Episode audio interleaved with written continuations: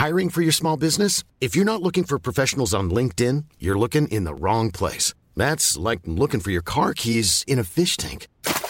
LinkedIn helps you hire professionals you can't find anywhere else, even those who aren't actively searching for a new job but might be open to the perfect role. In a given month, over 70% of LinkedIn users don't even visit other leading job sites. So start looking in the right place. With LinkedIn, you can hire professionals like a professional. Post your free job on linkedin.com slash people today. Bonjour à tous et bienvenue à l'heure des pros ce matin. Il est rare qu'à l'issue d'un entretien entre un journaliste et un candidat à l'élection présidentielle, on parle davantage de l'intervieweur que de l'interviewé. Il est peu de dire que les questions de Gilles Boulot ont fait réagir les partisans d'Éric Zemmour. Et c'est vrai qu'il existait hier sur le plateau du 20h de TF1 un climat, une couleur, une atmosphère à nul autre pareil quand un ministre du gouvernement ou un leader de l'opposition est invité pour défendre son programme et avancer ses idées. Au-delà de Gilles Boulot, que je ne vise pas ici, il est manifeste qu'on n'interroge pas Éric Zemmour comme on fait des mamours ou des courbettes au président de la République quand il reçoit les journalistes en son palais. Je le dis chaque jour, les journalistes, pas tous bien sûr, la plupart sans doute, sont les nouveaux curés de l'époque. Ils sont les petits soldats du camp du bien qui pourfendent le mal et pour eux, à tort ou à raison, Zemmour incarne le mal. Fasciste, raciste, misogyne. Certains de mes confrères sont en croisade, ils sermonnent, ils prêchent, ils évangélisent. Jadis, les journalistes étaient iconoclastes, insolents, impertinents. Aujourd'hui, l'espace médiatique est saturé de la bonne conscience qui dégouline et qui offre un prêt-à-penser qui permet surtout de ne pas penser. Désormais, il faut avoir la carte, la carte de prêche. Bonjour à tous.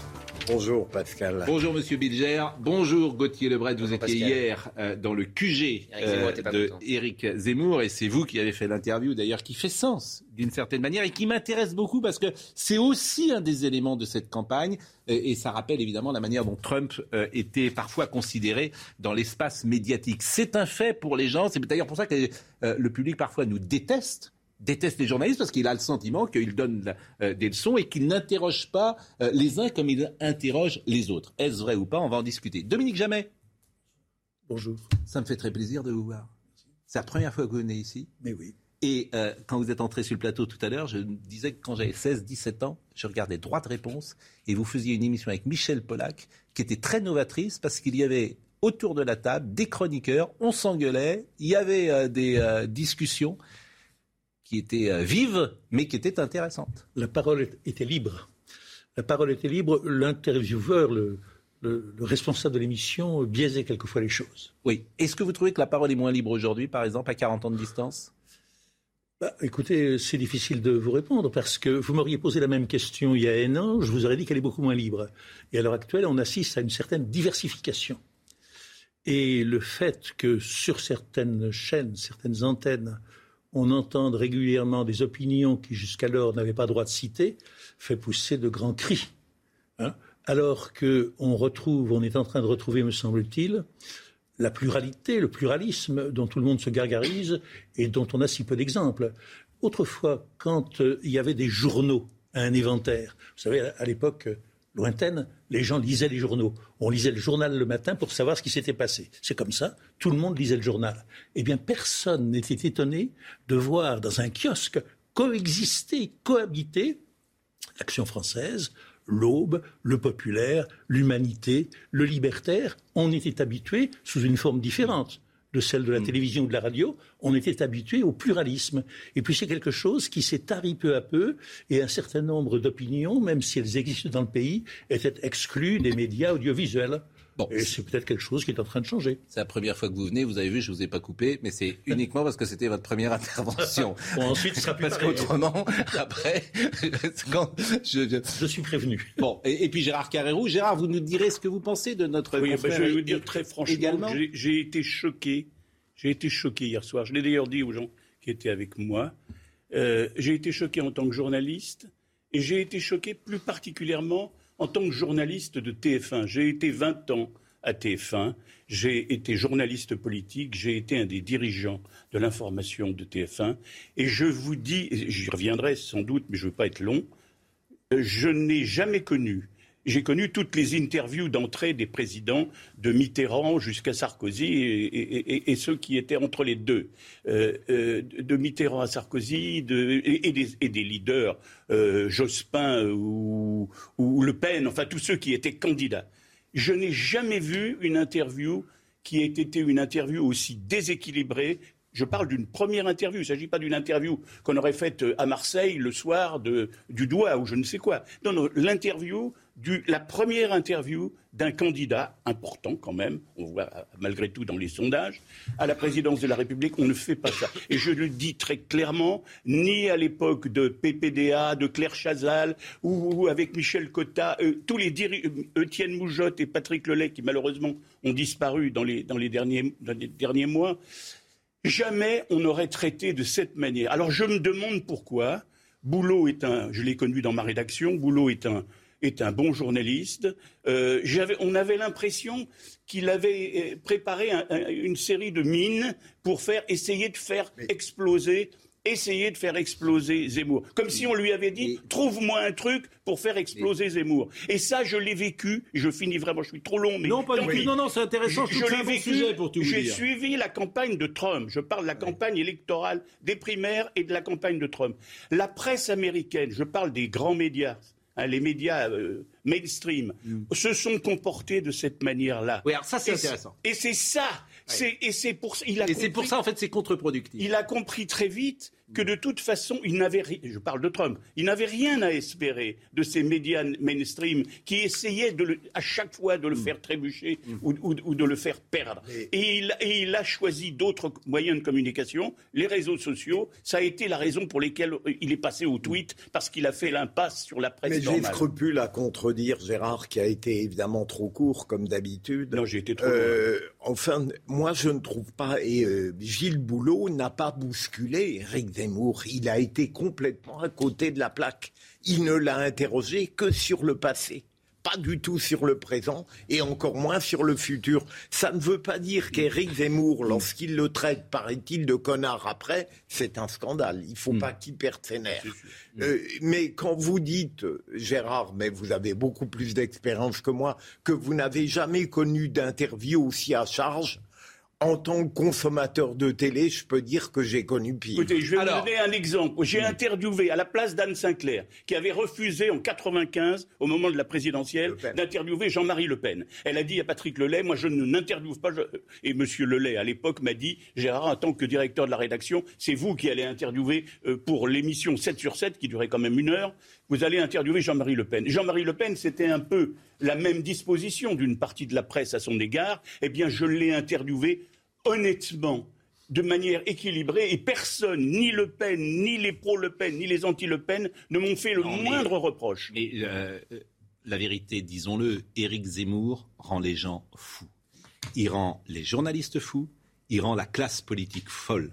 Euh, j'ai entendu euh, Anne Hidalgo le traiter de guignol l'autre ah jour, et je vois des journalistes qui, effectivement, euh, pour eux, c'est le diable. Je ne peux pas vous dire autre chose. Pour eux, c'est le diable à tort ou à raison, mais pour eux, c'est le diable. Est-ce qu'ils sont sincères ou pas? Ils pensent qu'il est raciste, fasciste, misogyne, qu'il est un danger pour la société, etc. Bon, c'est ainsi. Euh, et, du coup, Marine Le Pen, d'ailleurs, n'est plus du tout le diable. C'est ça qui est ah assez drôle. C'est que la, grande bénéficiaire de cette séquence, c'est Marine Le Pen.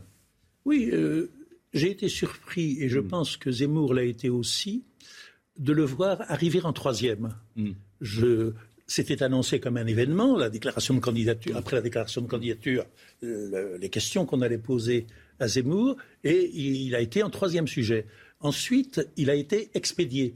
Hmm. Et euh, Gilles Boulot, qui en effet est habituellement un journaliste impartial et que j'aime beaucoup, euh, Gilles Boulot euh, donnait le sentiment de vouloir jouer le rôle de celui qui interviewe Zemmour parce qu'il est obligé, qu'on lui a demandé, mais qu'il regrette et qui aimerait que ça se termine le plus vite possible. Donc il y avait une atmosphère d'hostilité.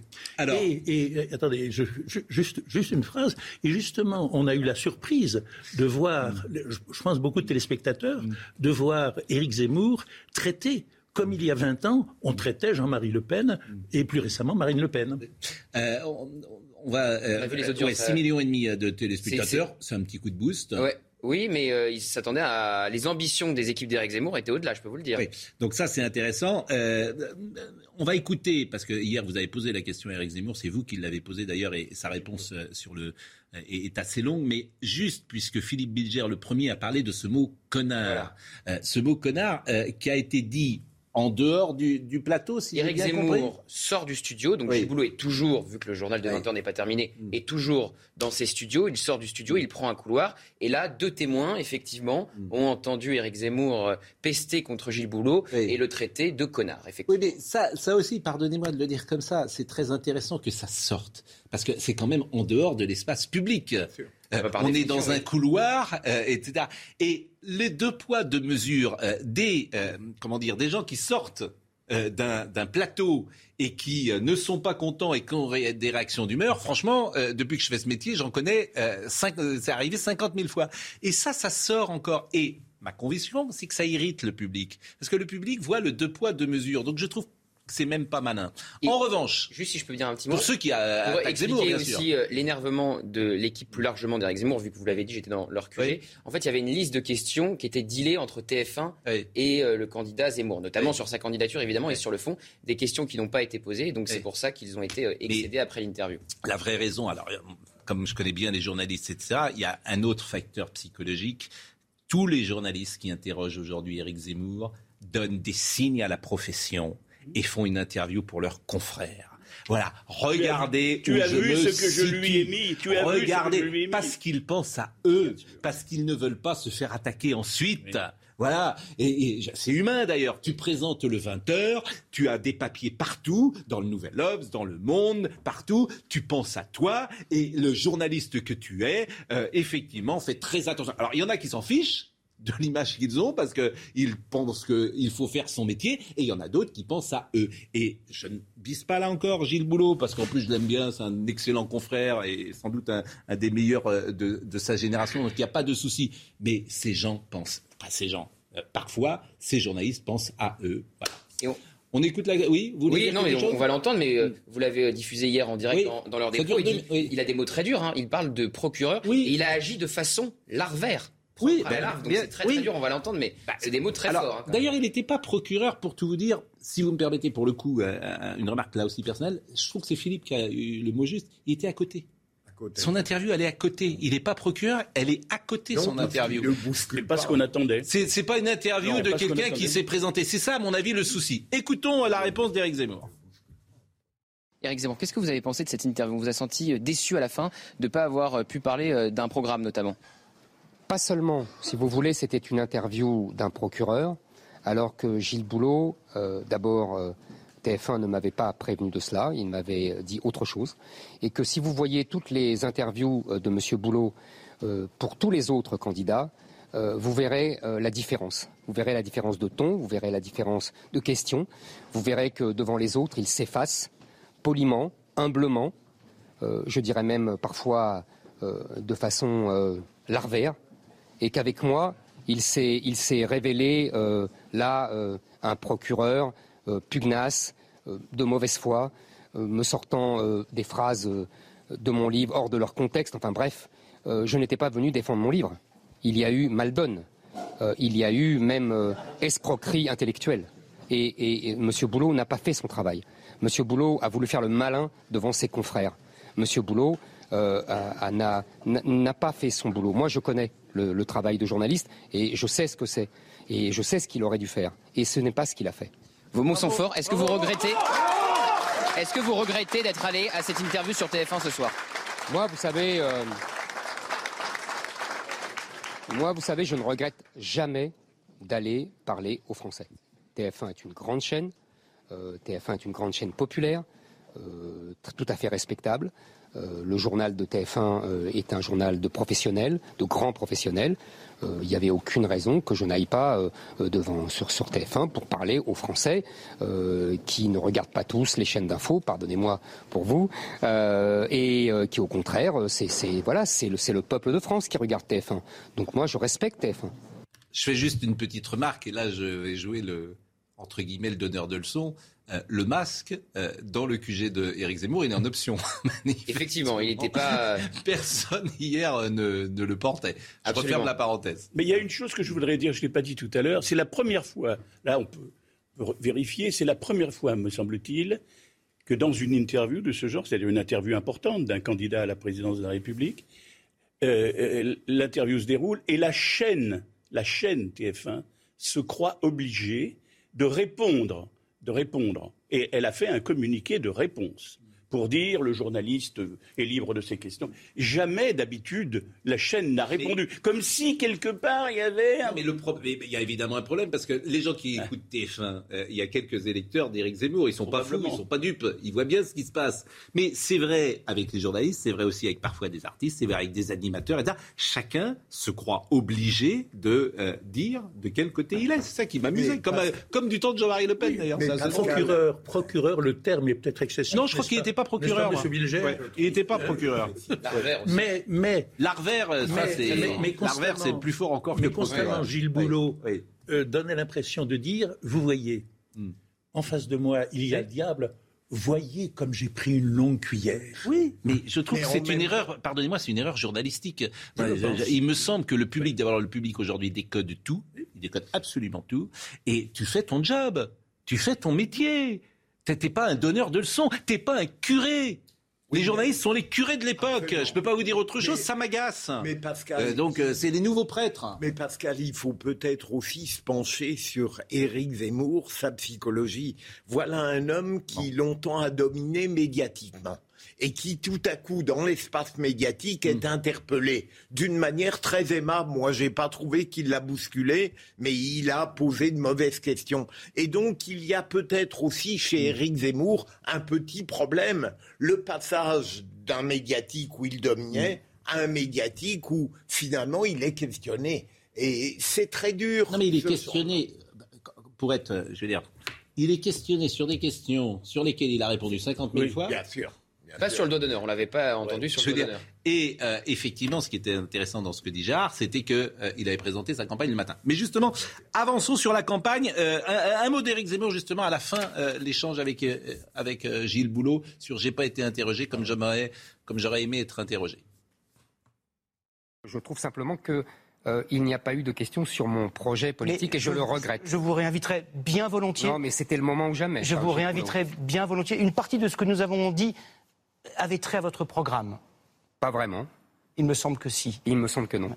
Non, mais là, c'est factuellement faux. Ce que dit Boulot est faux. Pour le coup, euh, il n'y avait pas de question sur le programme. Mais on ne peut pas passer son temps, et à juste titre, à dire Zemmour, c'est mono, il a eu une seule thématique et il ne fait que tourner en boucle mm. sa thématique de l'immigration, et on voudrait bien l'entendre sur autre chose. Et le jour où il présente sa candidature le matin, où il est là justement pour répondre aux questions, qu'est-ce que vous allez faire, par exemple, en matière d'immigration, ou en mm. matière de sécurité, ou en matière. Ce jour-là, on lui pose des questions sur des événements qui se sont passés, qu'il a déjà commentés. Parce que même le doigt, il, avait déjà fait un tweet de réponse. Euh, Gauthier Lebret, on va parler maintenant euh, du clip du matin. Hier, vous nous avez donné une information qui me paraît essentielle. Et est-ce qu'on en est sûr euh, de ah cette information que la séquence clip a été enregistrée il y a 15 jours? Absolument, il y a deux semaines. mais ça, vous êtes sûr de ça? Sûr à 100%. Oui. Sûr à 100%. Parce que ça veut dire que le doigt d'honneur n'a pas. Parce que certains ont vu dans sa candidature euh, d'hier, euh, je veux dire, un, échelon supérieur. Euh, je crois que c'est Jean-Claude Dacier qui disait hier, Zemmour a fait tapis. Sous-entendu, il a haussé le niveau de pas de quelque chose de dramatique, d'anxiogène, disent certains, en réponse euh, à ce non, qui non, La vidéo a vraiment été tournée il y a deux semaines dans un appartement privé et j'en suis tellement sûr que nous, on a commencé à l'apprendre, ou du moins à le hmm. comprendre, il y a une semaine. Donc ils ont gardé le secret pendant une semaine et il y a une semaine, on a fait. Il y aura une polémique. On attend, on attend euh, Olivier ou, Béda. On ne peut pas passer des images, parce qu'il y a une petite polémique. Olivier Oubeda, c'est le conseiller d'Éric Zemmour, et il va répondre d'ailleurs, hein, il va être dans votre à votre place dans quelques secondes, parce qu'il y a dans le clip des images d'archives, mais des images de films, de films qui n'appartiennent pas, évidemment, en tout cas, qui n'ont pas été achetés, parce qu'il y a toujours des affaires de droit. Donc, ah, donc, certains disent amateurisme dans l'équipe de Zemmour. Alors, euh, est-ce qu'ils n'ont pas vérifié ou est-ce qu'ils sont protégés juridiquement?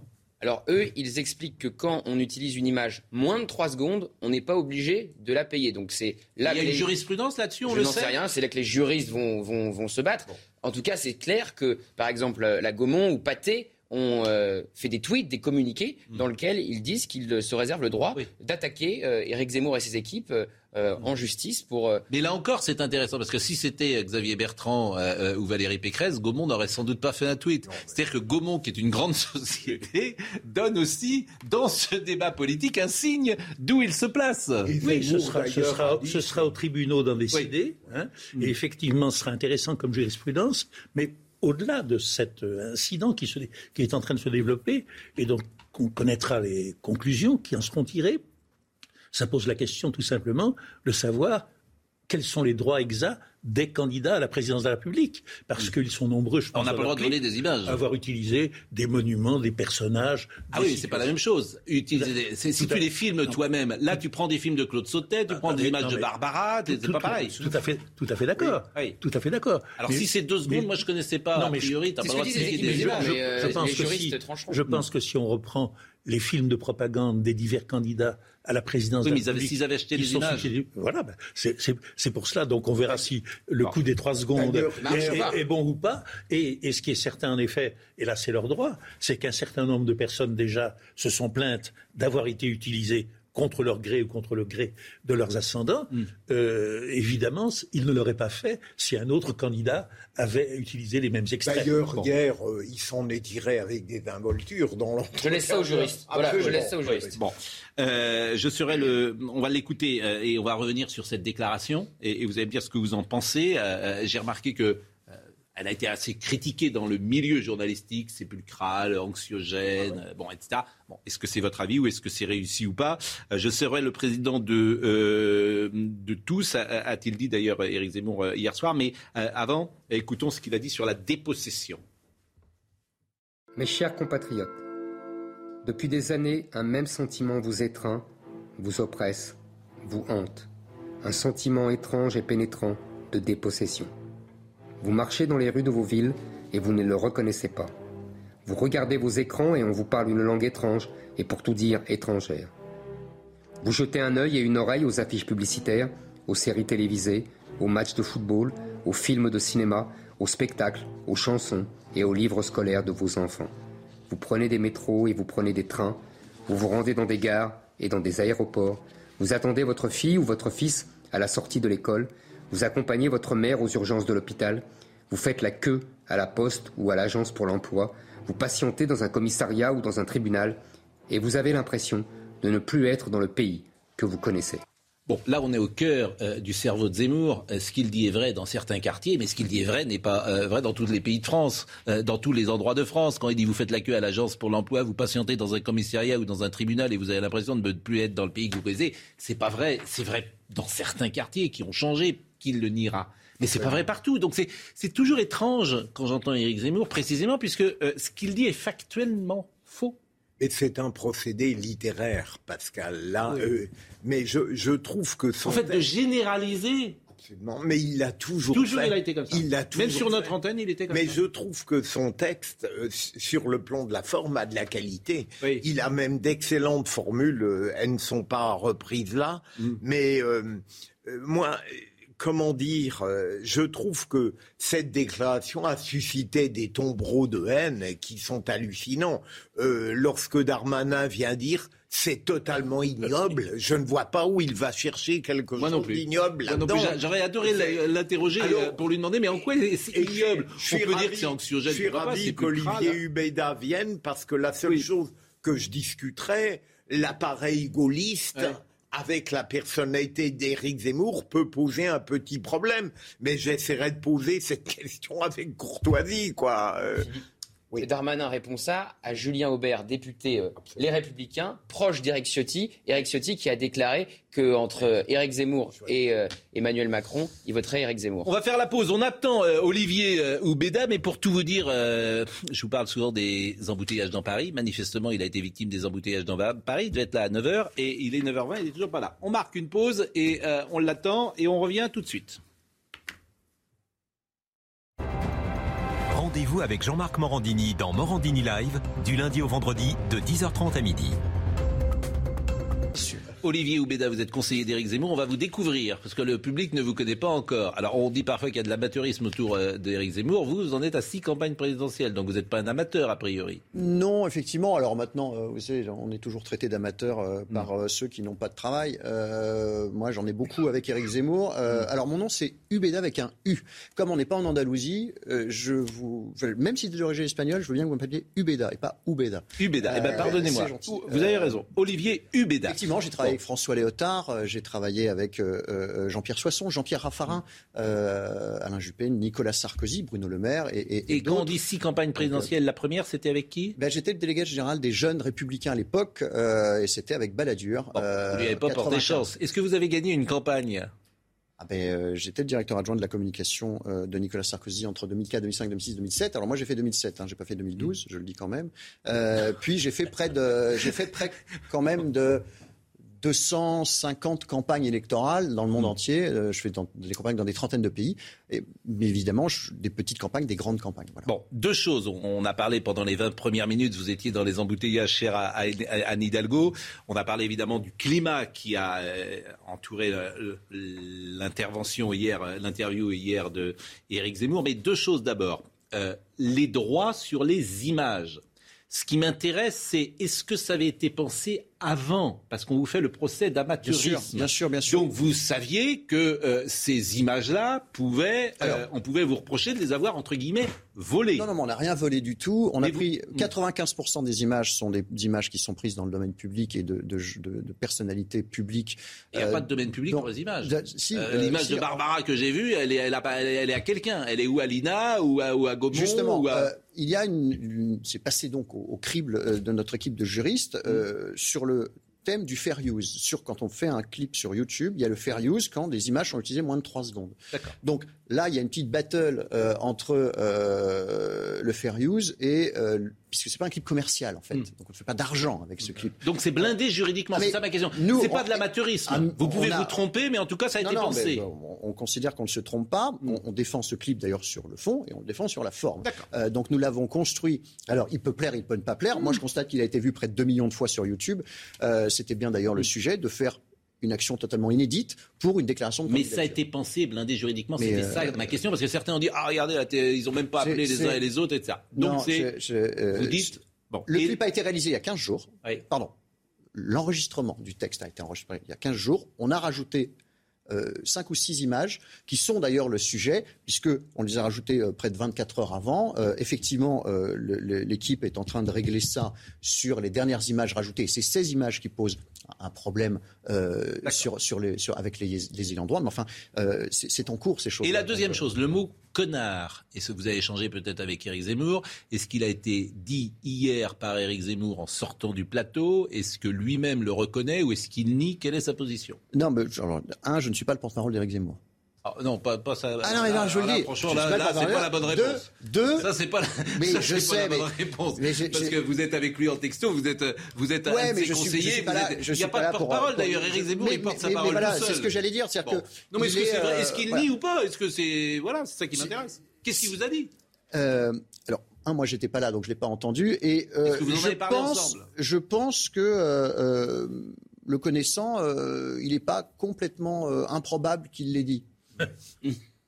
Parce que c'est un homme d'instinct comme ça. Mais vous savez, euh, Chirac, euh, Sarkozy euh, et beaucoup d'autres hommes politiques, euh, après les plateaux télé, sont pas forcément contents. Et, des connards, beaucoup de journalistes en ont entendu. Mais il ferait que Éric Zemmour est traité de façon particulière où on, va mettre sur lui des choses qu'on ne met pas sur les autres. sans voilà, doute que ça ne sortait pas avec un autre, et je peux vous rejoindre là-dessus. Sans doute que s'il l'a dit, ce mot dans les couloirs, sans doute ça ne sortait pas avec un autre, et que là, ça sort. Alors, je voudrais bien savoir d'ailleurs qui, effectivement, il faut, apporter la preuve peut-être hein, de, de cela et c'est pas ça. C'était les deux choses euh, sur lesquelles je voulais vous interroger. Euh, Philippe Bilger voulait vous parler du micro, mais on voit un extrait si vous voulez bien, parce qu'on parle de la, euh, comment dire, de la déclaration. On a vu le premier mot qu'il a employé, qui est dépossession, qui est un mot qu'il a piqué, me semble-t-il, à Emmanuel Macron, hein, parce qu'Emmanuel Macron, il parlait parfois de dépossession, il me semble. Et le deuxième son que je vous propose, c'est Souvenir du pays. Vous vous souvenez du pays que vous retrouvez dans les films ou dans les livres. Le pays de Jeanne d'Arc et de Louis XIV, le pays de Bonaparte et du général de Gaulle, le pays des chevaliers et des gentes dames, le pays de Victor Hugo et de Chateaubriand, le pays de Pascal et de Descartes, le pays des fables de La Fontaine, des personnages de Molière et des vers de Racine, le pays de Notre-Dame de Paris et des clochers dans les villages, le pays de Gavroche et de Cosette, le pays des barricades et de Versailles, le pays de Pasteur et de Lavoisier, le pays de Voltaire et de Rousseau, de Clémenceau et des poilus de 14, de De Gaulle et de Jean Moulin, le pays de Gabin et de Delon, le Brigitte Bardot et de Belmondo, de Johnny et d'Aznavour, de Brassens et de Barbara, des films de Sautet et de Verneuil. Ce pays à la fois léger et brillant, ce pays à la fois littéraire et scientifique, ce pays tellement intelligent et fantasque, le pays du Concorde et des centrales nucléaires qui a inventé le cinéma et l'automobile, ce pays que vous cherchez partout avec désespoir, dont vos enfants ont la nostalgie sans même l'avoir connu, ce pays que vous chérissez et qui est en train de disparaître. Bon, Monsieur Hubeda, j'ai un slogan pour la campagne d'Éric Zemmour. Nous aussi. Vivement hier. Euh, non, parce que euh, on ne peut pas parler de demain si on ne sait pas d'où on vient. Éric Zemmour euh, parle de cette France qu'il aime, qu'il a aimée, avec au fond tout ce qu'on partage ou ce qu'on pourrait partager ensemble, parce que c'est ça un peu faire une nation, c'est quand même partager quand même un, cheminement, presque des images d'Épinal en commun. derrière vous, il y a la Tour Eiffel qui passe. On sait où on est là. On n'est pas à Dubaï. On n'est pas à Pyongyang, on n'est pas à New York, on est ici euh, et maintenant. Donc je, crois que ce continuum qu'il a eu envie d'exposer aux, gens pendant cette annonce de, candidature, euh, il est partagé par beaucoup de monde. Alors il y en a qui ne se reconnaissent pas dans cette histoire ou dans cette, euh, dans cette continuité-là. C'est bien ce qu'il dénonce d'ailleurs.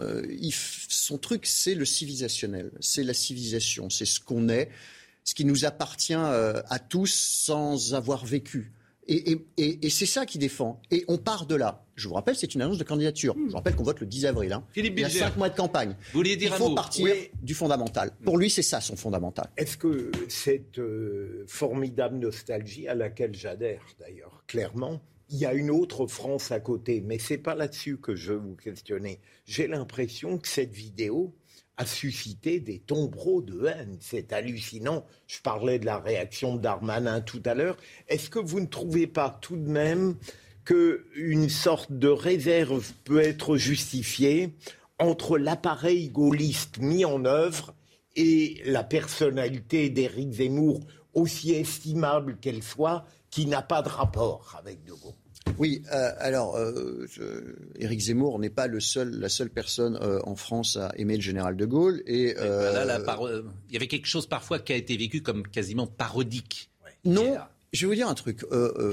quand on a enregistré ça, on lui a demandé comment il voulait se mettre, s'installer, tout simplement. Et il nous a fait part de, de cette image où le général de Gaulle lit un texte. Et on a essayé et ça fonctionnait. Il était bien. Il voulait. C'est un homme de papier, mm. d'écriture, de stylo, euh, de, de lecture aussi. Donc. Donc vous trouvez que c'est plutôt réussi C'est un principe. il y a tous ceux, il y a, tous ceux qui supportent pas mm. ça, et puis il y a tous ceux qui adorent ça. Mm. Et on a parlé aussi à ceux surtout. Alors ça, ça, vous avez parlé à votre choix. J'allais dire, vous avez parlé à votre public. Vous avez parlé aux gens de, que vous voulez rallier au premier tour. Ah vous avez même parlé aux classes plus populaires, peut-être pour prendre l'électorat euh, de Marine Le Pen, alors que d'habitude il parlait peut-être davantage aux classes euh, CSP+. Dominique Jamais. Non, mais que ce soit le clip de déclaration de candidature, que ce soit en général les discours de les interventions de Zemmour, on peut parfaitement les caricaturer, comme vous l'avez fait tout à l'heure d'ailleurs, en disant ouais c'est vivement hier, ouais c'était mieux avant, et ça n'est pas faux. Et on peut aussi euh, les apprécier en disant ben oui, au fond, nous avons une histoire, nous avons un passé. La France n'est pas née hier. Nous sommes les fils de nos ascendants. Nous sommes les héritiers de notre histoire, etc., etc. Et vous voyez, euh, qu'il s'agisse de cette évocation du passé, Éric Zemmour est obsédé par l'histoire, par notre histoire, ou qu'il s'agisse d'autres thèmes, ben, ça fait un partage entre les gens. Il y a les gens qui immédiatement disent, par exemple à propos de la France dont vous parliez, mais qu'est-ce que c'est que ce type, qu'est-ce que c'est que ce, que, ce fou qui prétend que nous sommes en guerre civile Et puis vous avez des gens qui disent, Mais oui, c'est exactement ce qu'on vit, c'est exactement ce qu'on pense. Et je partage votre et, et, et, donc, c'est, on nous a, chacun de ses discours, chacune de ses interventions est un test sur les gens. Il y a ceux qui disent, apparemment, ils sont aujourd'hui entre 15 et 18% Il y a ceux qui disent oui, comme c'est vrai, et personne d'autre ne le dit. Et a ceux qui disent mais il est fou, c'est un réactionnaire. Mais vous savez, dernier. Mais on a le droit d'être réactionnaire, c'est pas une insulte. Mais et, dernier point. On a le droit d'être conservateur et on a même le droit d'être nostalgique. C'est l'originalité et c'est la dimension singulière de sa candidature. Hier soir, je regardais, euh, je regardais pas jusqu'au bout, je le confesse, je l'avoue, euh, le débat entre les cinq candidats républicains. Il n'est jamais question du passé, jamais de l'histoire. C'est bureaucratique, c'est technocratique, c'est administratif, c'est compliqué, c'est quelquefois même un peu emmerdant. Bon, c'est quelque chose de tout à fait différent comme climat, comme paysage et comme personnalité et comme façon de faire de la politique. Gérard Carrero. Oui, moi, le, si vous voulez, le, reproche que je ferais, mais ce n'est qu'un reproche qui peut être, je veux dire, euh, euh, changé par les événements c'est d'avoir. Euh, vous savez, on dit toujours à quelqu'un euh, d'où viens-tu, où vas-tu? D'où on vient, où va-t-il? Là, on voit très bien la France qu'il. Euh, c'est pour ça qu'on a utilisé, bien sûr, le mot de nostalgie la nostalgie d'une France où on se sentait mieux. Et moi, je le partage comme Philippe Bilger et comme probablement beaucoup de gens. Mais ça ne suffit pas à faire, si j'ose dire, la campagne présidentielle. On attend donc de manière absolument euh, irrépressible l'idée de dire mais où vas-tu nous emmener? Où allez-vous nous conduire, Monsieur Zemmour? Et c'est là, hmm. effectivement, que moi j'espérais quand j'ai vu le, clip le matin, je me disais ce soir sur TF1, il va nous donner deux ou trois lignes de force de où il veut nous amener s'il était par hasard élu président. Or, on n'a pas, du fait de l'interview qu'on a commenté, on n'a pas pu avoir ça. Donc il faut qu'il nous le donne Monsieur au zénith. Euh, dire, il y a eu un moment euh, qui était assez positif dans la campagne d'Éric Zemmour, je dirais septembre-octobre. Ensuite, c'est plus compliqué. Il y a deux ou trois affaires qui ont contaminé. Sandler, ce qu'il a dit était inapproprié, ce qu'il avait écrit. Euh, le Bataclan, c'était sans doute pas une bonne séquence de faire un point presse euh, le 13 euh, novembre. Le doigt d'honneur, non plus. Et peut-être de manière plus importante, il n'y a aucun ralliement. Il n'y a aucun, aucune personne qui vient vers lui. C'est-à-dire ni chez les Républicains, ni dans le Rassemblement national. Je disais avant-hier, il est tout seul. Il est tout seul. Il n'y a personne à côté de lui, sauf euh, des gens comme vous, bien sûr, mais qui n'ont pas une personnalité médiatique. Politique, plus exactement. Donc là, comment peut-il faire aujourd'hui en étant à ce point seul? Euh, Il n'est pas seul.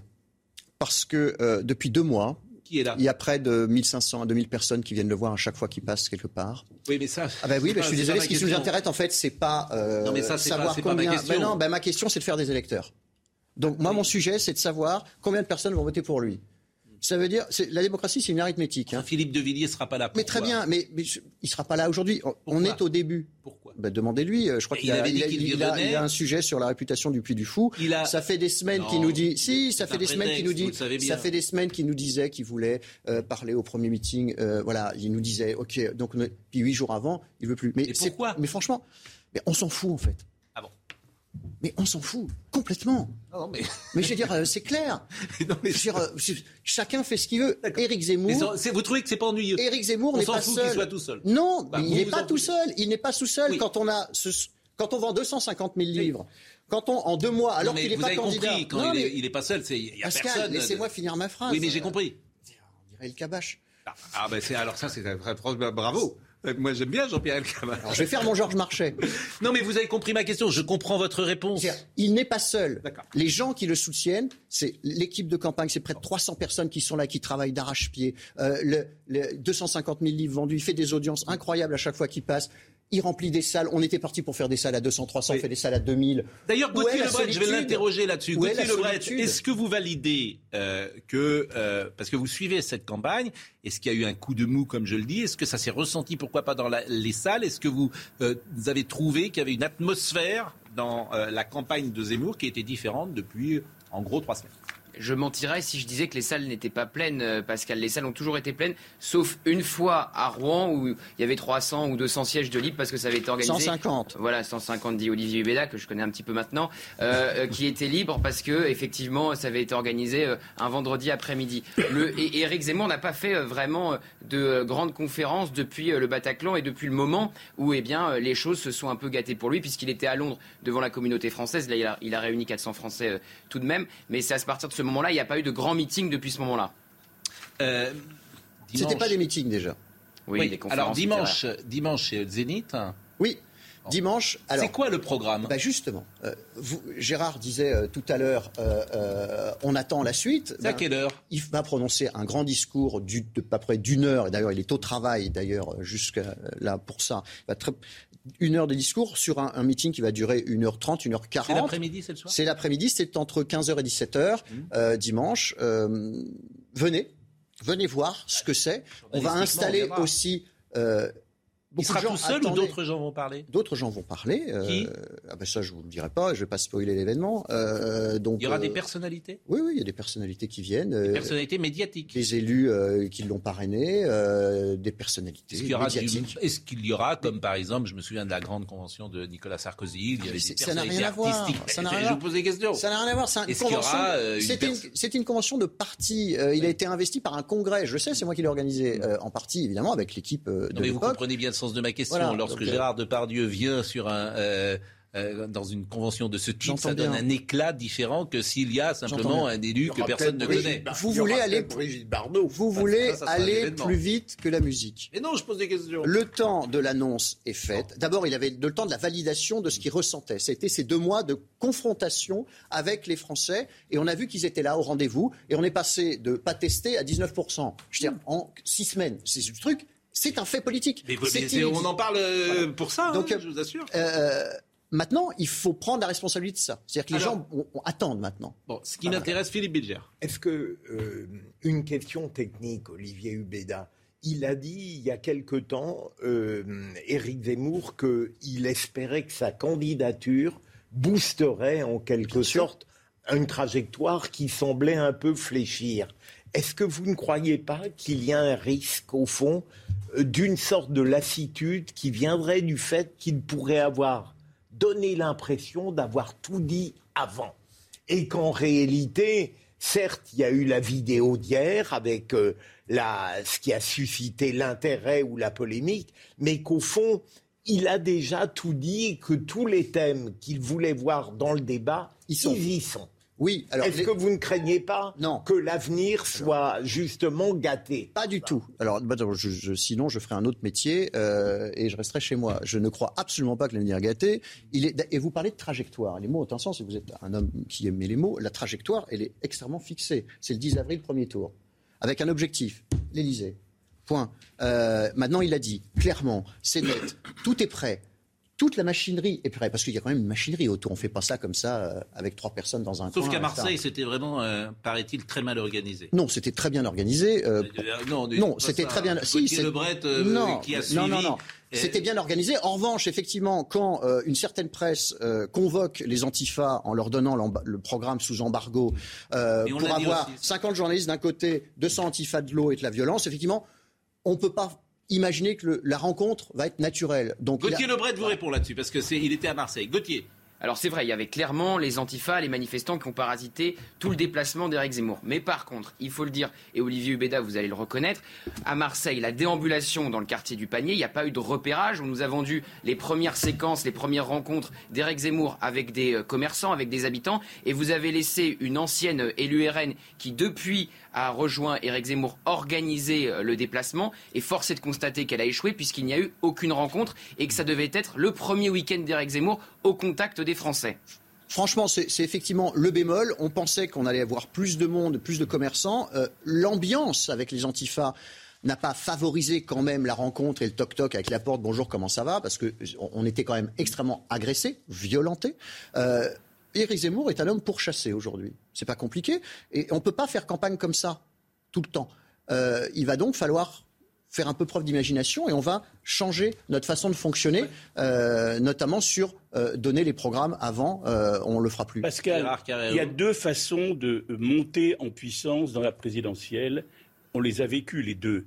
Il y a celle, disons, classique de Giscard, enfin pas classique d'ailleurs, mais de Giscard et de Macron. C'est-à-dire, on a un petit groupe d'hommes très actifs, dont mm. certains connus. Giscard, c'était la bande. Bah, c'était Chino, c'était Chino, euh, Dornano. Bon. Euh, et, Macron, et Macron, c'est la même chose.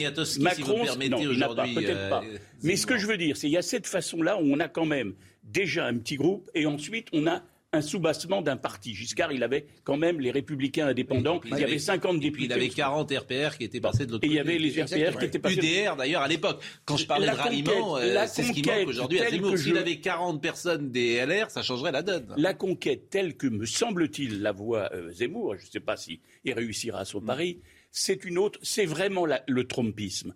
Moi, j'ai fait la campagne, j'ai suivi toute la campagne de Trump. Il y avait 22 candidats pour la primaire républicaine. 22 candidats. Aucun n'a soutenu Trump. Et Trump les a dégommés l'un après l'autre. Et c'est seulement, il n'avait aucun soutien du Parti républicain, aucun congressman, aucun euh, député ou sénateur républicain. C'est seulement quand il a gagné la primaire devant le peuple, en l'occurrence, puisque c'est la primaire, c'est devant le peuple, qu'il a eu les ralliements et qu'il a conquis le parti. Je pense que Zemmour n'a aucune chance. S'il fait, fait du Trump, peut-être que ça peut marcher. C'est un anti-candidat. Donc il ne peut pas fonctionner, on ne peut pas fonctionner sur des modèles. Euh, quand Macron commence sa campagne, il, est disruptif, personne l'attend, personne. Il arrive, il n'a pas de parti, il n'a pas de parlementaire, il n'a rien. Il a effectivement une petite équipe qui voilà. Et il avait été ministre, et il connaît, il avait les codes et il avait. Euh, je veux dire, que le mode opératoire il du monde est grosso modo le même. je voudrais vous dire. Oui. Mais il avait la presse. D'une certaine manière, la presse était bienveillante avec euh, Emmanuel Macron. Elle est malveillante avec Aujourd'hui, Méfions-nous de nous-mêmes. Euh, nous sommes dans une civilisation de l'immédiateté, de l'immédiateté, de l'instantané, et qui est parfois sa propre candidature. Rappelez-vous, il y a encore 8-15 euh, jours, on disait on n'a jamais vu ça. Quelle percée, c'est fantastique. Mm. Un type qui vient de nulle part, il est à 18-19%, il est peut-être au second tour. Et puis depuis 8 euh, jours, 15 jours, il a perdu oh là là, il est, il est fichu. Mm. non seulement c'est un coup de mou, mais c'est la débandade. Et on en donne comme exemple, effectivement, l'absence ou l'effacement de certaines personnalités mm. qui avaient semblé à un moment avoir un peu de tendresse pour euh, Zemmour. Alors on ne sait pas s'il est en baisse euh, réellement, ou si c'est parce qu'il est en baisse que ces personnalités euh, s'en vont. Il y a là, il y a, il y a là, il y a là On va marquer une pause. Il y a un petit problème quand même. Attendez, mais mais mais quand même euh, pour remettre les pendules à l'heure, même s'il a un coup de mou à l'heure actuelle, mm. voilà quelqu'un qui, d'après les sondages, qui valent ce qu'ils valent, mm. voilà quelqu'un qui est quand même devant l'immense Bertrand, vous savez, le candidat favori des Républicains, qui devrait tout emporter. Il est au-dessus de Mélenchon, il est au-dessus de Jadot, il est au-dessus de Madame Hidalgo, il est au-dessus d'Arnaud Montebourg. C'est quand même une situation, une position. Et c'est pourquoi nous en parlons défavorable. ce matin. Euh, je voudrais que vous restiez avec nous, mais Madame Coralie Dubos devait venir. Alors, est-ce qu'elle est là déjà, Madame Coralie Dubos? Ah, elle est arrivé. Donc là, je suis euh, ennuyé pour euh, gérer euh, ce plateau parce que vous êtes arrivé une demi-heure plus tard. donc je vais voir comment. On va réfléchir pendant la publicité. Vous aurez la surprise en revenant. restez, Monsieur Ubeda, quelques secondes encore avec nous. Merci. Alors, je vais tout vous dire. Coralie Dubost est arrivée. Elle est députée de la République en marche de l'Hérault. Vous savez que j'ai l'habitude de tout dire. On remercie Gauthier Lebret qui a quitté euh, ce qu'on appelle la cage, qui est en fait euh, un, petit studio juste à côté euh, d'une autre, parce qu'on ne peut pas être plus de quatre en, plateau. Mais c'est Gérard Carrero qui est avec nous et qui sourit parce que c'est la première fois qu'il est dans la cage. Donc, mais vous avez le droit d'intervenir. Votre micro est ouvert tout le temps. Hein, je le précise. Hein, il n'y a pas de mauvais traitement.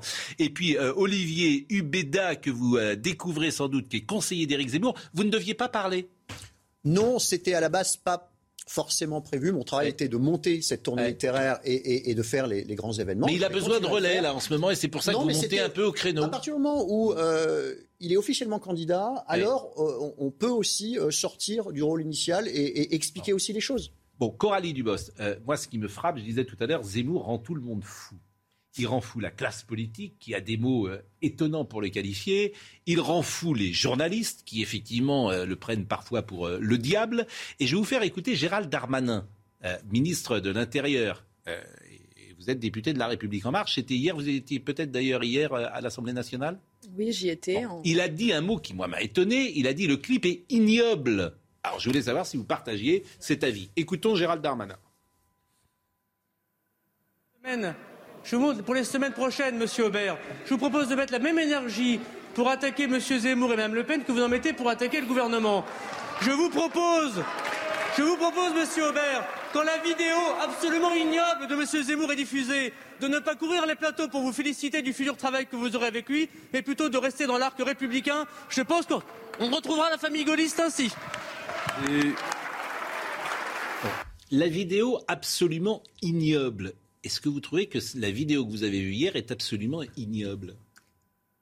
Je l'ai trouvée absolument outrancière. Et je l'ai dit.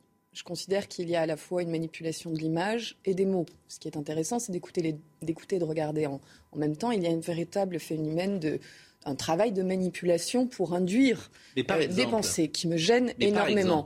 Certaines images sur la dépossession, sur la perte de culture avec des gens de couleur derrière, par exemple, c'est évidemment pour stimuler euh, une sorte de xénophobie ou un racisme qui est outrancier, ah, qui est en ce sens-là mm, mm. ignoble. Ensuite, moi, il y a des propos qui m'ont énormément C'est que vous pouvez en faire parce que de montrer que dans certains quartiers, les mœurs ou les habitudes, on peut changer, c'est pas ignoble, c'est simplement... En faire une vérité générale et absolue, c'est de la manipulation. En faire une vérité générale et absolue, ça, ça relève de la manipulation. Et ça, souvent, on le dit effectivement ici, qu'il a tort de généraliser, parce que c'est pas, c'est pas vrai, je l'ai dit tout à l'heure. C'est l'un des biais qui est souvent utilisé dans son discours et que je lui reproche. Et ce que je trouve encore plus inquiétant, mais qui est en filigrane tout au long de la vidéo, c'est cette construction d'un discours de la nation contre la République contre la République, contre la démocratie, contre des droits fondamentaux qui restent indispensables à l'ensemble des concitoyens. Dire nous allons retirer leur pouvoir aux juges, mm. mais enfin, mais c'est la fin de la séparation des pouvoirs, c'est mm. l'annonce d'une tyrannie. Personnellement, j'y suis tout à fait défavorable et je trouve ça extrêmement inquiétant. Je pense que si l'on prend le temps d'écouter sans se laisser déborder par la stimulation des émotions qui est recherchée, hein, qui est un peu c'est un peu comme un clip de blockbuster.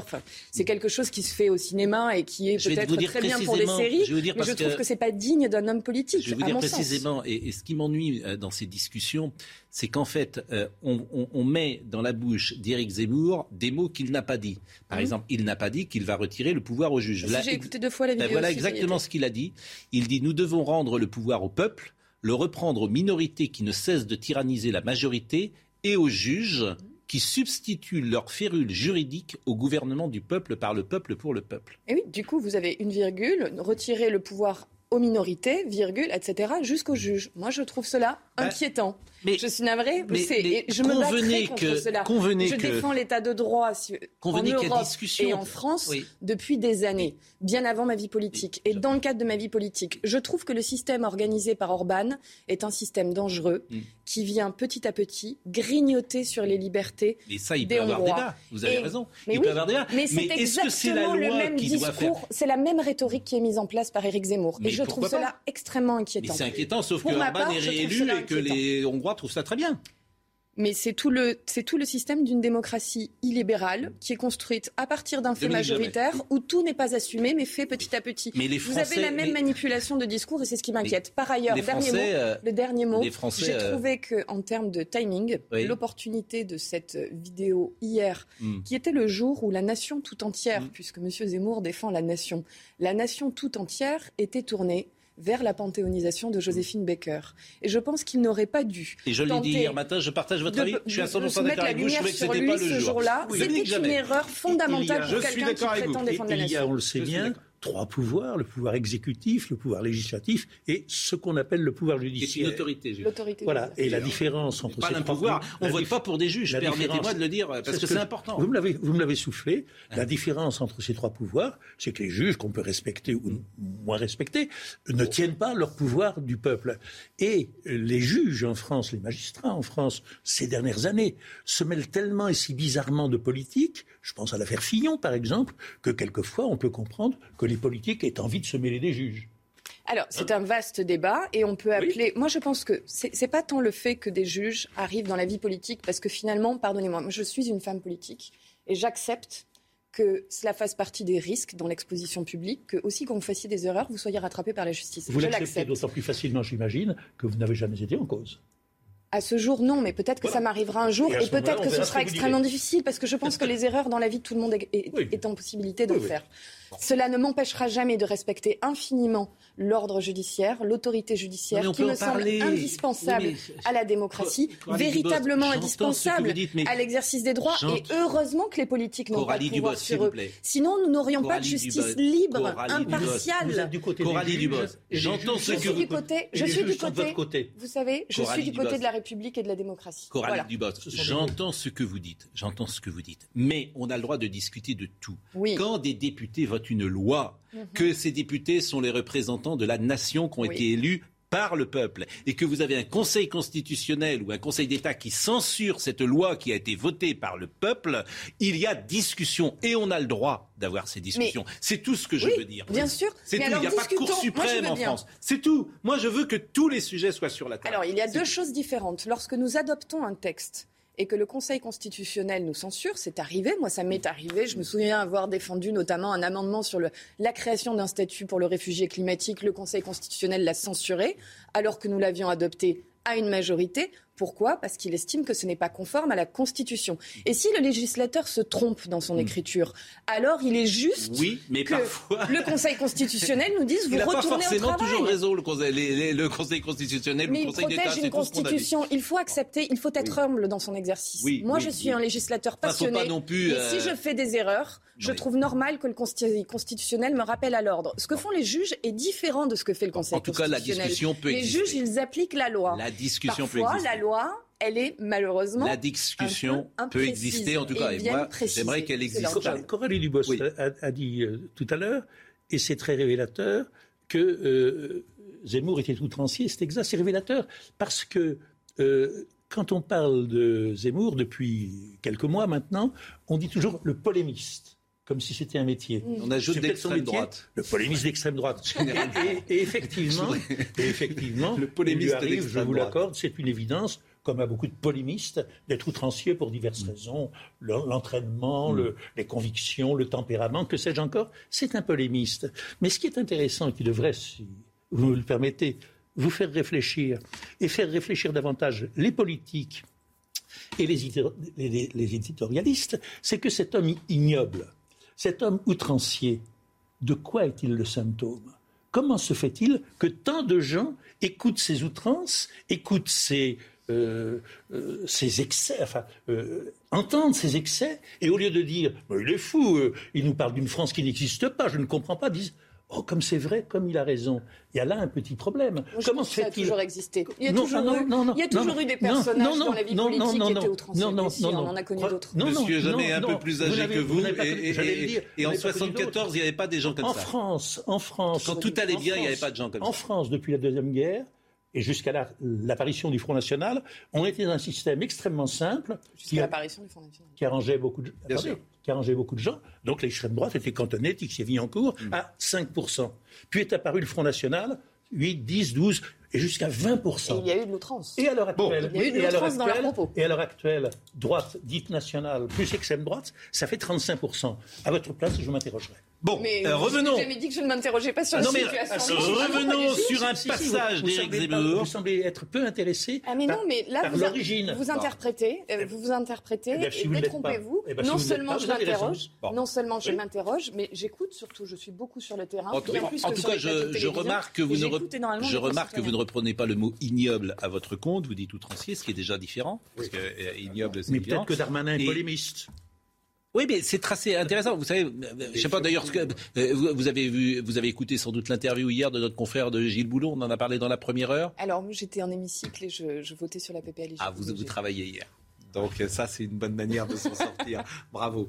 Euh, je voudrais peut-être qu'on écoute un autre passage euh, d'Éric Zemmour. Et cette fois-ci, c'était après euh, le, 20h, puisqu'il n'a pas été interrogé euh, sur son programme, regrettait-il Et en revanche, on lui a demandé quelle serait la première mesure qu'il ferait, la première mesure. Ça, c'est intéressant parce que, euh, effectivement, c'est un référendum qu'il proposerait. Et vous allez me dire, pourquoi pas, Coralie Dubos, si vous souscrivez à cette idée de référendum. Éric Zemmour, hier soir. La priorité, vous savez, c'est simple. Je fais un référendum avant l'été sur l'immigration. Euh, pour arrêter les flux d'immigration, pour supprimer le droit du sol, pour supprimer le regroupement familial, pour euh, faire que le droit d'asile ne soit plus euh, délivré que à l'extérieur du territoire, pour expulser les délinquants étrangers, pour accroître la déchéance de nationalité des délinquants qui ont la double nationalité. Vous voyez, c'est la priorité de la priorité. Bon, est-ce que vous souscrivez à cette priorité pour la France d'aujourd'hui ou est-ce que vous trouvez que ce n'est pas l'essentiel? Moi, je trouve qu'il y a une conception euh, forte, euh, très rigide, très répressive, mais dans les dispositions dont il vient de parler, je ne serais pas défavorable à toutes, clairement, et notamment à l'usage d'un référendum, parce que cette République, si je peux ajouter juste un mot, Pascal, je ne suis pas totalement en accord, Coralie Dubost, avec vous, parce que vous, vous n'abusez pas, c'est pas ce que je veux dire, mais lorsqu'Éric Zemmour termine son discours en disant la République et surtout la France, il pose un vrai problème parce que lorsque vous évoquez la République et la démocratie et que lui parle de la France, ce sont en effet deux univers aujourd'hui presque contradictoires. Ah non. Et non, moi je suis d'accord avec cela. Si je veux dire par là que complémentaire, il est, tout à fait légitime de mettre en cause les abstractions du droit européen, par exemple, ou du droit français, dès lors qu'elles portent atteinte à la sauvegarde de la France. C'est là où. Alors, Monsieur Hubeda et après Madame Dubost. Euh, vous pouvez m'appeler Olivier, hein, Hubeda, plutôt que Monsieur, parce que c'est tout le monde. Vous dites pas Madame Dubost. Appelez-moi Olivier Hubeda, c'est bien. Tant que c'est pas Hubeda. Tant que c'est pas Hubeda. Moi, je suis souple. Ah, moi aussi. mais alors, moi aussi. Euh, alors, donc je, vous appelle J'entends des trucs là, mais alors ignoble, tyrannie. Oui, oui, bien euh, sûr. mais, n'importe quoi. oui, mais, mais ça vous sert. Hein. Euh, mais très bien, mais continuez. Continuez à où est l'outrance? Oui. L'outrance, c'est votre analyse, c'est votre regard. Euh, l'outrance, elle est dans la rue, en fait. L'outrance, c'est la réalité de la France. Mm. C'est ça que dénonce Éric Zemmour. Il part de ce constat-là. Quand il dit ma première mesure, c'est de faire tout ce qu'il vient de faire, mm. tout ce qu'il vient de dire, c'est très clair. D'abord, on règle ça parce qu'il considère que c'est d'abord ça qu'il faut régler. Mm. Euh, il veut retrouver une France qui se tient.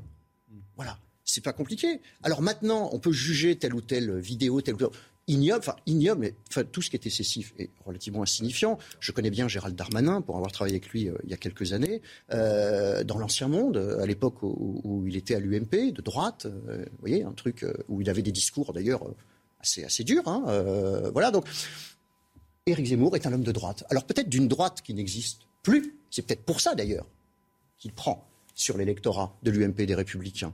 Euh, effectivement, cette droite des années 90 euh, qui euh, était assez forte. Relisez les conventions de la droite de 90, 91, 92. Je veux dire, aujourd'hui, Éric Zemmour est central à droite. Il prend d'un côté et il parle à l'électorat populaire qui est allé sur Marine Le Pen depuis 15 ans et il parle aussi à cet électorat euh, de la classe moyenne, peut-être aussi plus bourgeois, euh, qui, qui, s'installe sur, euh, sur, sur l'autre côté. Au milieu, il reste quoi? Je veux dire, vous avez Emmanuel Macron qui considère qu'il a besoin d'un grand centre et un centre droit avec Édouard Philippe. Donc, il enfin, Emmanuel Macron et Édouard Philippe refont l'UDF et, Éric Zemmour veut refaire le RPR, un parti conservateur qui assume. Au milieu, il reste quoi? Il reste plus grand-chose, en fait. Donc, rentrer dans ces mots d'outrance, de, tyrannie. Enfin, Éric Zemmour est un démocrate, c'est un honnête homme, il est sincère avec lui-même. Il, ne, respecterait les juges. Monsieur, oh, monsieur. Écoutez, mais c'est quoi ces procès d'intention? Mais c'est très facile le procès d'intention. C'est un procès d'intention, c'est sa vidéo. Et je, vous, et je vous dis que si on aussi, sur comme, Emmanuel, et vous parlez des vidéos. Euh, voilà. Écoute, moi, je regardais les, toutes les vidéos qui ont été faites avec Emmanuel Macron, avec d'autres. Moi, ça fait 20 ans que je regarde ça et ces choses-là.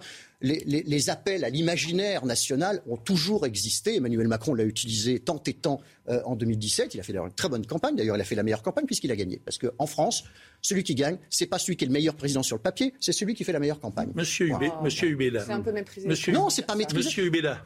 Euh, non, enfin, je méprise rien, c'est un fait. Monsieur Hubeda. Voilà, il faut arrêter de mettre ces mots où il méprise. Monsieur, euh, monsieur.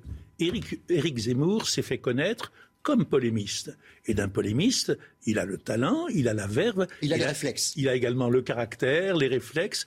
Et il lui arrive, n'est-ce pas, de se laisser remporter par son tempérament de polémiste, de ne pas faire preuve de mesure, de prudence ou de réserve.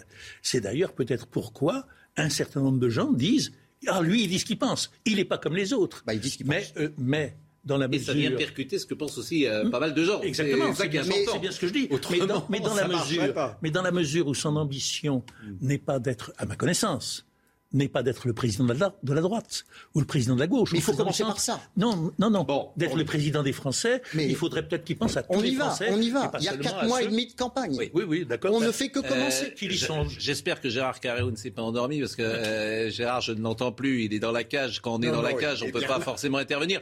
Bon, euh, non, mais je, je peux Coralie Dubos va répondre, mais puisqu'on termine là-dessus sur Zemmour et qu'on se projette sur la campagne, euh, je ne suis pas sûr qu'il ait l'ADN euh, d'un président. Euh, il n'a jamais été chef, Éric Zemmour. C'est un soliste, c'est un essayiste, c'est un écrivain, c'est un intellectuel, c'est un journaliste. C'est tout ce que vous voulez. Il n'a jamais été chef. On ne s'improvise peut-être pas chef. lorsque je l'avais reçu, je lui ai dit, vous n'avez même pas été capitaine d'une équipe de football. Donc là, on ne parle pas des idées. On parle de ta capacité d'entraînement. On parle de ta capacité à séduire. On parle de ta capacité à, à être précisément, à incarner un chef. Est-ce qu'il a ça, selon vous, Gérard Carrérou? Ça va être une question pour quatre mois. Et peut-être va-t-il se métamorphoser? Écoutez, sur votre plateau, il y a deux semaines, je crois, j'ai dit quelque chose que j'avais dit dès le début. Je croyais, au début, je ne croyais pas vraiment à la candidature de, de Zemmour, parce que je pensais que Zemmour était avant tout un extraordinaire talent de télé-évangéliste. Vous savez, en Amérique, oui. il y a des gens comme ça qui sont capables de s'adresser à des millions de personnes. Et il y en a eu des célèbres. La seule différence, c'est que, euh, en général, ils ne se sont pas présentés à la présidence des États-Unis. Et donc, il y a un challenge, il y a un défi pour Zemmour. Est-ce que le télé-évangéliste extraordinaire qu'il était, sur CNews pendant deux ans.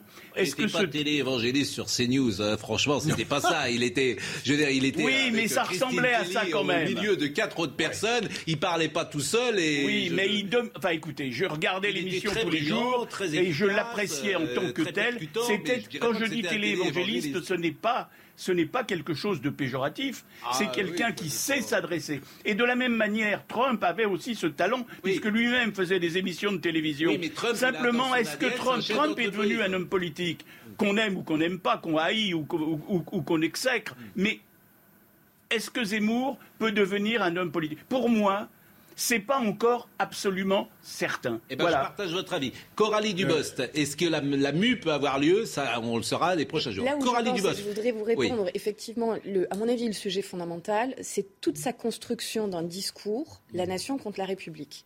La République contre la nation, on le prend dans le sens que l'on souhaite. Mais il dissocie les deux. Et la fin de son discours est marquant. Lorsqu'il dit vive la République, mais surtout vive la France, il hiérarchise. Et tout le long de la vidéo, l'opposition avait été créée. Et moi, la il me France, semble. elle a existé Attendez, avant la République, quand même. Laissez-moi faut que vous vous Mais- mettiez dans la tête que la France a existé avant Mais 1789. il y a eu différents régimes politiques en France, bien évidemment, et d'ailleurs bien avant que la France s'appelle France. c'est Mais bien avant que la évident France de dire France. ça, quand Mais même. ce n'est pas ce que je suis en train de vous dire. Bah ce que je suis en train de vous dire aujourd'hui, c'est qu'à mon avis, la meilleure façon de protéger la France que j'aime, cette France qui est celle de Joséphine hier, c'est de renforcer et protéger la République, pas de s'en prendre à elle. Et là, il a tort. Et là, il commet une erreur fondamentale. Et moi, j'ai passé le quinquennat Oui. à me battre pour renforcer les valeurs républicaines. Protéger les Français, c'est renforcer les valeurs républicaines. C'est leur que mentir que, de leur dire qu'on va défendre la France Coralie en détruisant la République. Je suis un peu plus vieux que vous. Je vous, vous pouvez me croire. En 1974, quand j'avais 10 ans, jamais, je- jamais à l'école, je n'ai entendu parler des valeurs de la République et jamais je n'ai entendu parler du mot de laïcité. On me parlait de la France, on me parlait des Français, on me parlait Parce de l'histoire de France. Aujourd'hui, ce sont des mots évidente. valises. Mais parce Donc, que certains l'ont mis en cause. la République Parce que certains l'ont mis en cause. Aujourd'hui, ceux qui attaquent les valeurs françaises attaquent les principes républicains. Il ne faut pas s'y tromper. Ceux qui mettent en danger aujourd'hui en France les valeurs françaises, l'identité française, sont aussi des gens qui attaquent la République. Et donc c'est un tort oui, de s'en prendre à la République. Aujourd'hui, au contraire la hein. Renforcer. Aujourd'hui, ce qui, ce qui renforcer. attaque la République, c'est pas Éric Zemmour. Ce qui attaque la République Ah bah et les valeurs fondamentales, c'est ce qui se passe dans les quartiers. Hier, dans c'est sa ce qui se passe, déclaration de c'est ce qui se passe campagne, dans le pays. Dans sa déclaration de campagne, il a attaqué la République. Dans République. sa déclaration de campagne, qui attaque la République, ce qui- attaque la République, c'est le communautarisme. Ce qui attaque la République, c'est euh, de s'asseoir sur les droits et qui notamment attaque de la l'état de droit, des je juges, Vous êtes allé au quartier de la Castellane à Marseille, ça, ça attaque la République. Savez, moi, je vis à Je sais, mais je sais, je connais votre circonscription. Je connais son J'ai fait campagne d'ailleurs dans votre circonscription il n'y a pas si longtemps. Donc euh, ah, voilà, je, connais bien le terrain. je connais bien le terrain. si vous me permettez, je, ne sais pas si vous posez exactement le problème. Euh, le problème de la République en France depuis maintenant des décennies, c'est que beaucoup de gens au pouvoir, particulièrement, qui n'ont à la bouche que les valeurs de la République, que souvent ils sont bien en, peine de définir, passent, passent, pour ceux qui les écoutent pour des imposteurs et des menteurs. Valeurs de la République, valeurs de la République, valeurs de la République, est-ce qu'on les voit s'appliquer dans la vie courante? Est-ce que les gens qui nous dirigent sont, est-ce que les gens qui nous dirigent sont des hommes vertueux? Ce sont des Romains? Hein non, la question de l'exemplarité absolue et de, la perfection. Beaucoup de gens pensent qu'ils ne sont pas exemplaires et qu'ils passent leur temps à prêcher un exemple qu'ils ne donnent pas. Alors, je pense que là-dessus, on pourrait ouvrir aussi un débat. Mm. Il faut mais on va pas l'ouvrir maintenant, si vous voulez. Êtes... Je, je, vous propose qu'on Il vient d'être ouvert. Oui, mais je vous propose qu'on l'ouvre parce qu'on a eu cet échange et c'était intéressant. Mais ça sert à ça une campagne présidentielle. Ça sert à ça une campagne présidentielle. Je n'ai pas de difficulté avec le débat, je voudrais juste dire les choses. Je pense qu'effectivement, tendre à l'exemplarité est une chose importante. S'efforcer d'être vertueux est important pour vous être représentant. En revanche, vous ne pouvez pas enlever l'humanité d'un homme ou d'une femme politique et le fait que de temps en temps il soit faillible. Moi, je ne fais pas partie de ceux. Vous regarderez d'ailleurs en 2016-2017, je n'ai jamais eu des invectives envers Fillon sur l'affaire Pénélope. Parce que je considère que vous devez, nous devons nous assigner à de la vertu mais cela n'empêche pas de commettre des erreurs ou des fautes. Simplement, si vous commettez une faute, il faudra la réparer. Il faudra la reconnaître et la réparer. Mais cela peut arriver. Et je pense que taper sur un système politique, taper sur un système ou un régime politique, du simple fait que des hommes aient été hommes et femmes, est une erreur. La corruption me fait horreur et la vertu me donne le frisson, si vous me permettez. C'est euh, de Mordin pourri, je crois que c'est Alain Delon euh, qui dit ça. Euh, les gens qui commencent à me parler de la vertu, ça me fait toujours, ça me fout la trouille, euh, pour tout dire, parce que et, la corruption, pareil. Bon, on a tout dit sur Éric Zemmour. Je vais vous remercier, évidemment. je pense que c'est la première fois qu'on vous découvrait, si j'ose dire. Vous n'êtes pas porte-parole, mais ça ressemble quand même. Hein. Non, je suis pas porte-parole, euh, mais ah. j'essaye de dire ce que je pense et de regarder ce que je vois. Et moi, je vois un homme euh, honnête et prêt à faire ce qu'il a Oui, mais ça veut rien dire homme, honnête. On peut être honnête. Il est sincère avec lui-même, il est authentique. Oui, mais on peut être sincère, honnête et authentique et puis euh, inintéressant. vous voyez, ce qui est intéressant. Il me pas, ce que je vois, qu'il est inintéressant. Voilà. Je veux dire, ce qui est intéressant. honnête et grossier, par exemple. Il n'est pas grossier. On doit continuer un jury, une ministre. Pour le coup, l'honnêteté. Ignoble, c'est un mot grossier qui ne correspond pas à la réalité. dire d'une ministre qu'elle est imbécile, pardonnez-moi, c'est du domaine de la grossièreté. Non, mais quand les propos le sont, quand les propos le sont, comme un doigt d'honneur. Un doigt d'honneur aux concitoyens. Franchement. Ah oui, euh, c'est pas beau. Oui, c'est pas beau. C'est pas joli. Je suis... Non, c'est pas mais le citoyen était un grossier. Mais, ce qui m'amuse, mais, ce qui est intéressant dans ce que vous dites, les Français vont juger. Ah oui, bien sûr. Ça, c'est sûr. C'est tout.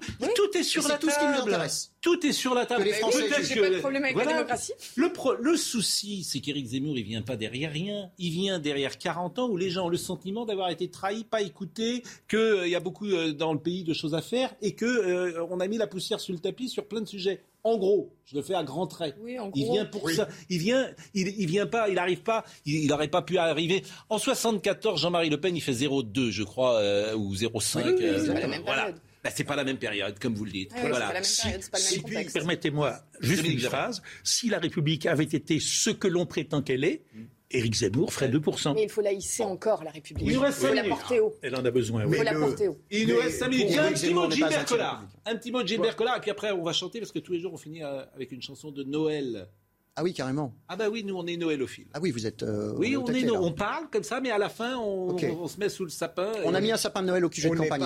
on n'est pas, ah bah Vous avez vu d'ailleurs que dans certaines villes, on dit plus joyeux Noël, on dit fantastique décembre. Oui, voilà, tout ça est grotesque, mais c'est pas très grave. Ah L'époque est ainsi. Fantastique décembre. À Besançon, c'est les commerçants, hein, c'est pas la ville, ah bah c'est les, Besan... Euh, les Besançonnais, les Bisontins. Les Bisontins.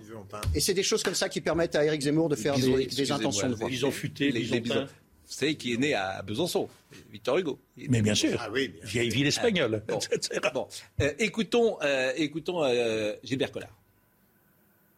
De voir cette meute, cette meute qui se rue sur lui, comme les, comme vous savez, comme les, les, les, les, grands dans la cour de récréation qui vont taper le petit, ça me le rend infiniment sympathique parce que je hais profondément la meute. Bon, bah écoutez, c'est vrai que Moi, j'avais été très dur avec Éric Zemmour depuis une dizaine de jours parce que je trouvais que euh, la campagne euh, patinait de ça. Mais euh, j'aime pas la meute. J'aime pas le politiquement correct. j'aime pas des gens qui disent tous la même chose et ça m'horripile. Donc, euh, la, chasse à, la, chasse à l'homme se retournera contre ceux qui la mènent. Mais il y a, y a je quelque suis pas chose. non plus. quand on s'expose, quand on prétend être candidat à la présidence de la République, il faut aussi s'attendre à deux trois retours. C'est quand même. Il faut être conscient à un moment donné. On n'est pas un petit homme inconscient qui, qui, ne réalise pas ce qui va lui arriver. tout à alors en tout cas, je lui prêterai pas l'inconscience. Pour Ali euh, Dubos, l'interview que j'ai vue hier soir, et je le dis d'autant plus que j'ai de l'affection pour Gilles Boulot Jamais je n'ai vu une interview d'un candidat à la présidence de la République interrogé comme ça. Je ne peux pas vous dire autre chose. C'est ce que je pense. Mais quand vous êtes et ça n'enlève rien à l'affection que j'ai pour euh, dans Gilles une... Boulot et pour une chaîne dans laquelle j'ai travaillé 20 ans. dans une campagne, c'est accepter aussi d'être malmené, que ce soit par les médias, par le citoyen. Mais, que tout le monde soit traité, que tout le monde, on ne peut pas se plaindre d'être exposé quand on a choisi de s'exposer. Que tout le monde soit traité pareil. Que tout le monde soit traité pareil. Évidemment, il y a une autre chaîne que j'ai entendu, que je ne vais pas citer, mais enfin, ils sont en, ils sont en campagne contre Éric Zemmour. Donc euh, je ne peux pas vous dire autre chose parce que ça se voit. Là-bas, je, et je vais surtout pas la citer. Je vais surtout pas la citer. mais ils sont en campagne contre Éric Zemmour. Bon bah tant mieux. Et moi quand je viens chez vous, je sais que je ne serai pas forcément chouchouté, que vous allez pouvoir me malmener. J'accepte la règle du jeu. Je l'accepte. Bon, que me dit Marine que les qualités On ne vous insulte pas et on ne vous qualifie pas parce que vous n'êtes pas. D'autant plus que les qualités Mon plus beau Noël. Zemmour. On est le premier. Ne le conduisent qu'au clivage. Comment dire Il a beaucoup de mal à rassembler. C'est tout le challenge des quatre prochains mois. Le 1er décembre, 1er décembre, calendrier de l'Avent depuis dimanche, et tous les jours on va passer un petit euh, Mon Noël à moi. Et c'est Clémentine Salarié qui raconte son Noël.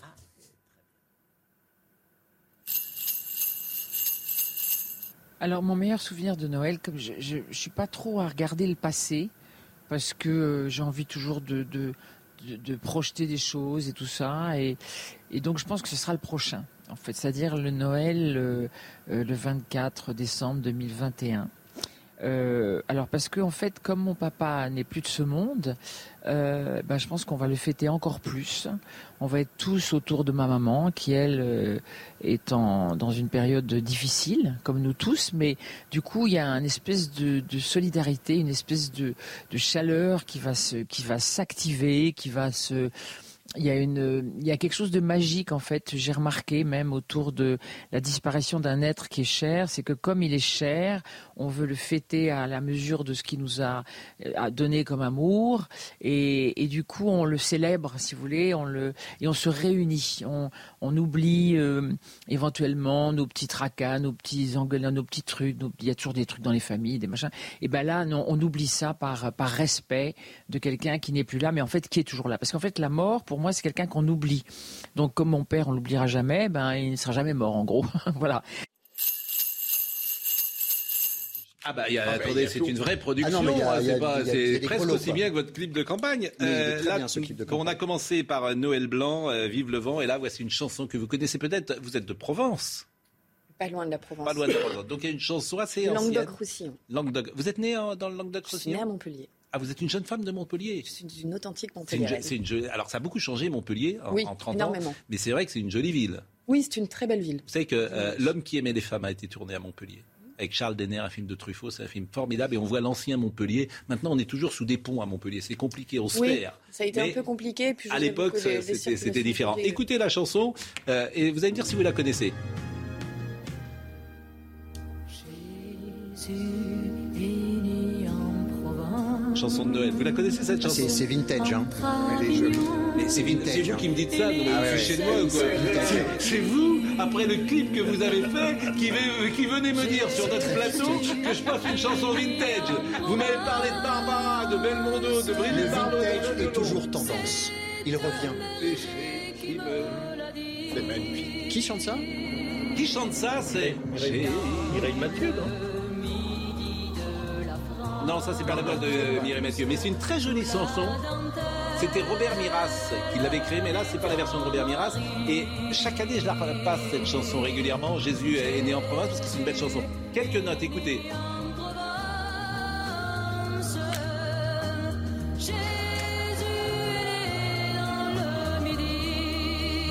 Voilà, parce que Noël, on a le droit de célébrer Noël, on a le droit de Ah, dire Noël, on a le droit de parler des fêtes chrétiennes, on a le droit de parler des catholiques en France. Vive Noël On dirait Patricia Carly. C'est pas elle, mais. Euh, je cite euh, Marine faut Lançon qui était avec nous. Euh, Marine Lançon, Jean-Luc Lombard était à la réalisation, Yannick et Charlotte étaient au son, Dominique Raymond était à la vision. Merci à Marine Lançon, merci à Justine Kerkera, merci à Arthur Muriot. C'est une tradition lorsque un invité éditorialiste vient pour la première fois, on l'applaudit. Bravo à Dominique Jamais.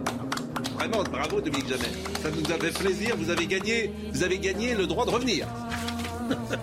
C'est richement doté. Voilà, Jean- Jean-Marc Morandini dans une seconde. Retrouvez ce programme dès maintenant sur cnews.fr.